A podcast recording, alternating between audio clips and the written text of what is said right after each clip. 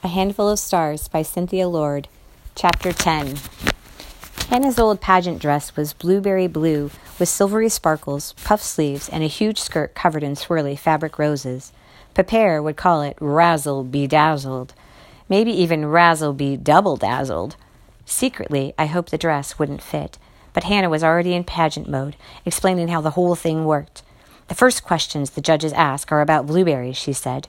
Those are just facts, like, name the growing season for Maine's wild blueberries.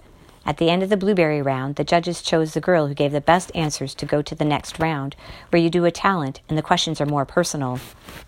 Last year, I got, if you could meet a famous woman from history, who would it be? Salma grimaced. What if you don't know? Then you smile and say the question back to the judges slowly, Hannah said. I could tell she liked explaining it all to Salma. I'd never been much interested in the pageant. That gives you a few extra seconds to think about an answer, like this. Hannah stood up straight and took a deep breath before smiling brightly. If I could meet a famous woman from history, who would it be? Oh, that's a hard one, because there are so many. But if I could meet a famous woman from history, I would love to meet Eleanor Roosevelt, because she was kind and smart and brave, and she did many wonderful things to make the world a better place. Wow, Salma said, impressed. I nodded. Hannah was good at this for sure. That's why she's down east Blueberry Queen, I said. Hannah smiled a real smile. Last year I also got, what's your favorite zoo animal? Favorite zoo animal? Salma asked. No, don't repeat the question like it doesn't make sense, Hannah said. They'll take points off for that. If you can't think of anything, just smile and make up something that sounds like it could be true. As long as you're confident, no one will know the difference. Try it again. What is your favorite zoo animal?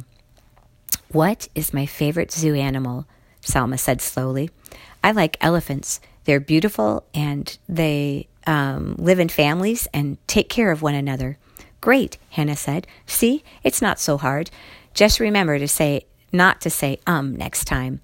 Another question I remember was, what do you want to be when you grow up? I want to be an artist, Salma said. And, Hannah prompted, the more you tell them, the more they'll remember you. I want to be an artist and live in a house that's all my own, Salma said. I would paint my house lots of pretty colors and live there, just me and my dog, Luna. Great, Hannah said. Adding in your dog is a nice touch. Salma and I looked at each other, and I felt the secret sizzle between us. When you imagine, you can make the world be whatever way you want it to be. You can find a lost dog and keep her with you forever. Hannah took the dress off the hanger. Are you ready to try this on to see if it fits? The bathroom is down the hall. You can change there. Wow, it's heavy, Salma said, taking the dress from her. All pageant dresses are heavy. At least the good ones are. The crystals weigh them down. Salma carried the dress wrapped around her arm so it wouldn't touch the floor on the way down the hallway. Sitting on Hannah's bed, I said, Thank you. It's nice of you to help Salma. Hannah looked up toward the ceiling. It kind of hurt my feelings that you left the boat landing so fast the other day. It seemed like you didn't want to be there. I'm sorry. I didn't mean to hurt your feelings, I said. I just had to get back. Because you were doing something with Salma? Hannah asked. I felt my face flush, like I'd been caught in a lie. She's helping me make money for Lucky to have an operation on his eyes. My friendship with Salma was much bigger than that, but Hannah might say that being star friends was silly, or she might take it over and then it wouldn't be fun anymore. Some things are magic between two people, but they fizzle when anyone else gets involved. I looked around Hannah's room for something else to talk about. Her room had always been as familiar as my own. On her bureau was her stuffed animal collection that we used to play with. Her bookshelf was full of books I've read. We've traded books so much that it feels like we own them together. But some things had changed. Now her bulletin board was covered with magazine photos. One was a beach with blue-green water and tall palm trees. There were glossy pictures of girls wearing clothes that no one would wear around here, and a few close-ups of boys who were probably famous, but I didn't know who they were. Are you excited for school? I finally asked, just to say something. Kind of, Hannah said. I'm tired of fishing, but my dad needs me to help. Talking to her felt uncomfortable, like talking to people I don't know very well.